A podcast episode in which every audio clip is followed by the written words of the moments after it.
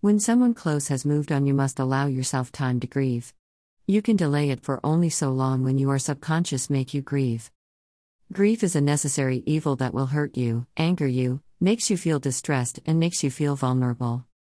I have said it once before when I was a teenager, my father passed, and I just kept the feelings bottled up inside because I felt I had to be a man and take it and become my father. But two years later, out of the blue, I just started crying. I couldn't hold it in anymore. The strain of keeping it inside was too much, it just had to be let go. Now my stepfather has passed and I am in the grieving process again, but this time I will let it out gradually rather than trying to keep it in.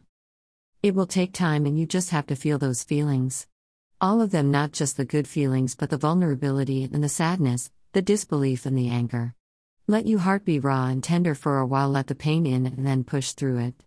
On the other side, you will find you will be wiser, stronger, and more tolerant of others.